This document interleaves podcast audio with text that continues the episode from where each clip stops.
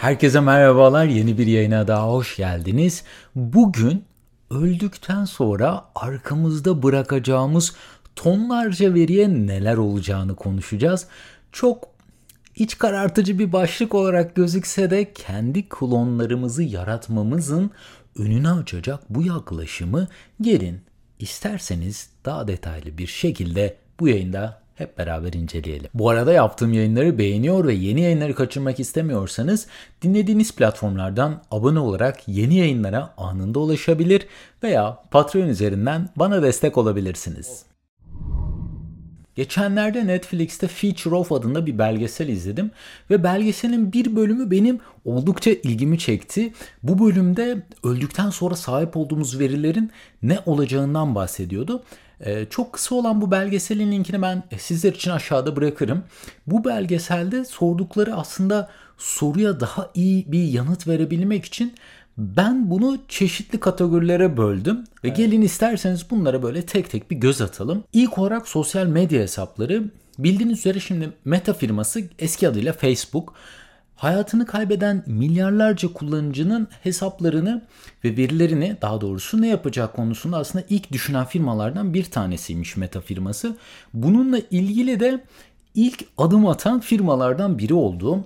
Eğer şu an Meta firmasının sahip olduğu e, neler var? Instagram var, Facebook var, WhatsApp var. Aslında bütün ana uygulamaları onlar sahip diyebiliriz. Eğer bunlardan birini şu an kullanıyorsanız öldükten sonra verilerinize kimin ulaşaca- ulaşabileceğini şu günden belirleyebilirsiniz. Bunun hatta nasıl yapılabileceğini gösteren detaylı bir video buldum ben. Onu da yine sizler için bıraktım. Hatta hayatını kaybetmiş bir yakınınız var ise onların hesaplarının hala da aktif kalmasını istiyorsanız bunun için Amerika'da kurulmuş olan bir girişim dahi var. Bu işletme yakınlarını kaybeden insanların verilerini bir araya getirerek, toplayarak bütün yani telefonlarındaki, mobil cihazlarındaki sosyal medya hesaplarını aktif olarak tutuyor. Bana bu konu aslında oldukça ilgi çekici geldi ve hayatını kaybeden e, kişinin yakınları bu kişiden gelen yeni bildirimleri bu sayede almaya devam edebiliyorlarmış. Bunu yapan kişinin de ve firmanın da bilgilerini yine sizler için bıraktım. Bilmiyorum eğer böyle bir şey yapmak isterseniz. Yani bizden geri kalan veriler şu o kadar çok yani şu anda bir saniyede bir insan 1.7 megabaytlık veri bırakıyormuş ve teknoloji ilerledikçe tabi daha fazla plat daha fazla platform ve cihaz hayatımıza katıldıkça geride bıraktığımız verilerin miktarı sürekli olarak artmaya devam edecek. Aslında ürettiğimiz bütün bu verileri düşününce bir hayat boyunca inanılmaz derecede fazla dijital ayak izimizi bırakıyoruz. Bunu sadece şey olarak düşünmeyin. E, sosyal medya hesaplarınız, işte e, cep telefonunuzdaki bir takım veriler olarak düşünmeyin. Örneğin haritalar, yaptığınız Google aramaları, e, yolladığınız mesajlar, e-mailler, dinlediğimiz müzik listeleri, YouTube geçmişi, başka ne söyleyebiliriz? İzlediğimiz film ve diziler, ziyaret ettiğimiz web siteleri, telefonumuzda kullandığımız belki yani şu an adını dahi hatırlamadığımız binlerce uygulama var. Banka hesaplarımız var. Online alışveriş siteleri var. Hayatınızı kaybettiğiniz zaman tüm bunlar öyle böyle yani bir anda tık diye ortadan silinmiyor tabii ki. Hayatını kaybeden insanların verileri bu firmaların veri merkezlerinde bir yerlerde kalıyor ve Facebook ilk kurulduğu zamanlarda hayatını kaybeden insanların verilerini direkt olarak kaldırmaya karar vermiş. Ancak 2007 senesinde Virginia Teknik Üniversitesi'nde silahlı bir saldırı yaşanmış ve e, çok sayıda genç üniversite öğrencisi bu saldırıda hayatını ne yazık ki kaybetmiş ve bu hayatını kaybeden kişilerin yakınları Facebook'ta bu kişilerin profillerinin silinmemesini talep etmişler.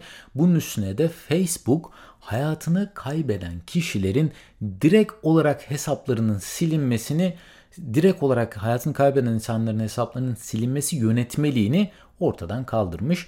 Peki gelecekte bu iş nasıl olacak? Belki firmalar bu verileri sonsuza kadar tutsalar da ne olur ki? Diye düşünüyor olabilirsiniz. Fakat 2100 senesinde hayatını kaybeden insanlardan geriye kalacak olan profillerin toplam sayısının 5000 milyondan daha fazla olması bekleniyor. Fakat bildiğiniz üzere bazı insanları neredeyse milyarlarca kişi takip ediyor öyle değil mi? Bu platformların sahipleri bu profillerden çok büyük reklam geliri elde ediyorlar. Yani daha önce sadece veri kalabalığı olarak görülen bu profiller aslında profilin sahibi hayatta olmasa dahi teknoloji firmalarına para kazandırmaya devam edebilecek potansiyele sahipler. Bu ana kadar bununla ilgili herhangi bir firma bir adım atmamış. Yani bu tür olaylar da yalnız gelecekte görebileceğimiz olaylar diye ben tahmin ediyorum. Aslında bizlerin sonsuzluk arayışı neredeyse medeniyet var olduğundan beridir var. Yani bunun ruhun kopyalanması olarak değil de kişinin davranışlarının kopyalanması olarak hayata geçirmeye çalışan bazı platformlar şu an bir şeyler yapmaya başladılar bile. Yani klonlama e, mesela Apple firmasının yeni piyasaya sürdüğü iOS 17 ile ses klonlama özelliğini e, bu firma hayata geçirdi. E, bu aslında çok güzel bir teknoloji. Çünkü sesini kaybetme riski olan kişiler Hatta belki de yani hepimiz olabiliriz bu riskin altında. Bir kaza yapıp sesimizi kullanamaz duruma gelebiliriz öyle değil mi? Ve buna karşın bir ses kopyalayabilme yani kendi sesinizi klonlama özelliği var. Eğer iPhone yani Apple platformlarını kullanıyorsanız şu an 15 dakikalık bir metin okuyarak kendi sesinizi klonlayabiliyorsunuz. Apple ekosistemini kullanmıyorsanız da herkese açık olan ve ücretsiz yani belli bir limiti var ama play.hd diye bir web sitesi var. Ben e, bunun da linkini sizler için bırakırım. Yani ben bunu denedim. Play.ht'den kendi sesimi kopyaladım, klonladım ve e, bu web sitesi inanılmaz şekilde bunu başardı ve bu free yani ücretsiz versiyonu bir de bunun bir premium versiyonu var. Orada daha da bu işi bir ileri kademeye taşıyorlar. Yani beni oldukça etkiledi. Ben de bir göz atmanızı tavsiye ederim. Ama bu iş klonlama ile bitmiyor. Artık hologramlar yapılmaya başladı. Ya biliyorsunuz film endüstrisi bu teknolojiyi zaten yıllardır kullanıyordu. Fakat bu teknoloji yakın gelecekte herkes tarafından ulaşılabilir bir hale gelecek. Hatta şu an çok gerçekçi hologramlar yaratan bir firma var. Yaptıkları hologramları ben oldukça böyle gerçekçi buldum. Gerçeğe çok yakın buldum. Onların da web sitesini yine ben sizler için bıraktım. Ölümden sonraki dijital kopyamız aslında bütün bu veri, veri setlerinden en fazla fayda sağlayacak ve en gerçekçi kopyalarımızı üretebilecek olan teknoloji tabii ki yapay zekanın tam kendisi. Ya bildiğiniz üzere ChatGPT yakın zamanda hayatımıza girdi ve hiç göz atmamış olanlar için ChatGPT bir e, chat robotu, konuşma robotu diyebiliriz. ChatGPT internet üzerindeki veri tabanlarını çok iyi analiz edip sorularınıza en mantıklı cevapları üretiyor. Örneğin ChatGPT'ye ben şöyle bir şey sordurttum. Yani Orhan Veli uzaya gitseydi, Mars'a gitseydi nasıl bir şiir yazardı diye sordum ve Orhan Veli'nin kaleminden çıkmış gibi bir şiir yazdı bana. Ve bunu nasıl yapıyor ChatGPT? Orhan Veli'nin internette yer alan şiirlerine ulaşıp bu verileri tek tek analiz ederek yapabiliyor.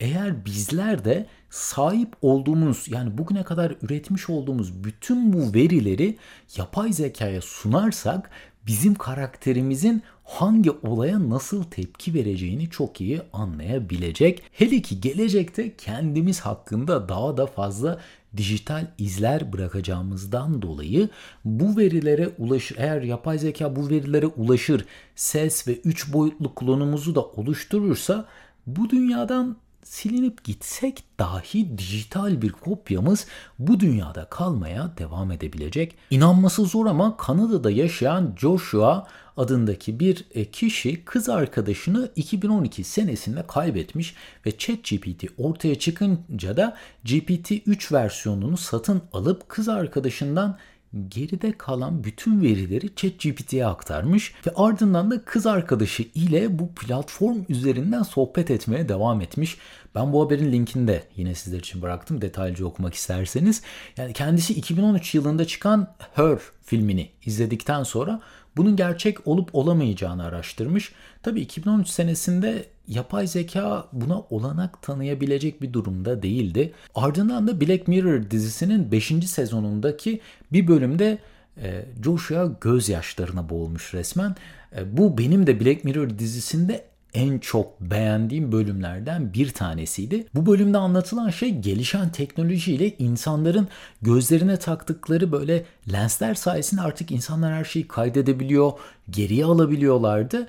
Ve bu teknoloji sayesinde tabii aslında daha kötü olayları getirdi. Yani bu işin bir de madalyonun bir diğer tarafı da var yani ister istemez bu öldükten sonra verilerimizin hangisinin kalacağı, hangisinin kimin kontrolü altına geçeceği şu an biraz soru işareti. Yani teknoloji firmaları eğer bu işi bir gelir kapısı olarak görürlerse sonuçlar çok korkutucu olabilir. Özellikle veriler firmalar tarafından avantaj elde edilebilir bir sisteme çevrilirse belki hayatınız kaybettikten sonra bile sizi reklamlarda, filmlerde, tanıtımlarda e, kullanabilirler. Yani şu an için kulağa çok böyle bilim kurgu gibi gelse de aslında gelecekteki insanların bu tarz sorunları da yavaş yavaş belirmeye başlayacak. Yani şu anki teknolojiyle vücudumuzu terk edip bilgisayarın içinde yaşamamızı sağlayacak bir teknoloji yok. Öyle bir teknoloji gelişmedi.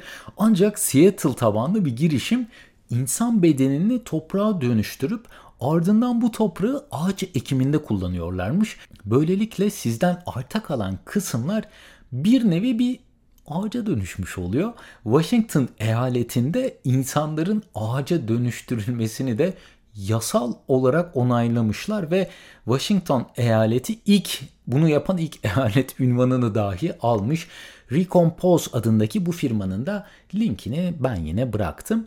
Aslında öldükten sonra gömülmeyi tercih eden insanlar yani en nihayetinde toprağa karışmış oluyorlar. Fakat bu firma sadece yani bir kişiye özel, direkt kişiye özel bir ağaç seçip gübre olarak sizden kalan parçaları kullan, kullanmayı e, tercih ediyor ve kendi kopyanızı oluşturmak belki bazı insanların kopyalarının yapılması ve yaşasalardı ne gibi düşüncelere sahip olurlardı kısmını insana sorgulatıyor. Yani ben direkt bunu sorguladım. Eğer böyle bir şansım olsaydı sanırım görmek isteyeceğim ilk isim tabii ki Mustafa Kemal Atatürk olurdu. Ben e, ChatGPT'ye Atatürk yaşasaydı şu anki Türkiye hakkında ne düşünürdü, neleri değiştirmek isterdi diye yazdım ve ChatGPT'nin verdiği cevap nasıl söyleyeyim böyle ne tam beyaz ne de tam siyahtı. Fakat yine de tatmin ediciydi diyebilirim. Belki de bizler ileride böyle bir teknolojiye sahip olabileceğiz. Yani fakat ben bir dijital klonumun olmasını, geride kalmasını açıkçası pek istemezdim diye düşünüyorum. Çünkü ölüm de bu dünyanın bir parçası ve hayatta kalan insanların ölümü öyle ya da böyle geride bırakması gerekiyor. Ben hayatını kaybeden insanların hep kıyafetlerinin verildiğine şahit oldum. Sadece yurt dışına eğitim için geldiğimde ev sahibimin e, bir ev sahibim vardı. Annesi vefat etmişti ve o bütün eşyaları saklamayı tercih etmişti. Ve benim yaptığım gözlem şu oldu. Bu yüzden üzüntüsünden kurtulması bence çok daha zor bir hale geldi. O yüzden bu yayında da tarihe geçsin. Böyle bir teknoloji çıkarsa eğer beni kopyalamayın lütfen. Çünkü hiçbir insan sürekli olarak üzüntüyle yaşamamalı. Ancak buna karşı olmayanlar da eminim olacaklardır. Neler düşündüğünüzü ben de çok merak ediyorum. Yorumlara düşüncelerinizi yazabilirsiniz. Bu bölümde öldükten sonra dijital verilerimize neler olacağını konuştuk. Bu arada Tüm yayının yazılı metnine ve yayında kullandığım bütün kaynaklara açıklamalar bölümündeki link üzerinden ulaşabilirsiniz. En kısa sürede yeni yayınlarda görüşmek üzere. Kendinize çok iyi bakın. Hoşçakalın.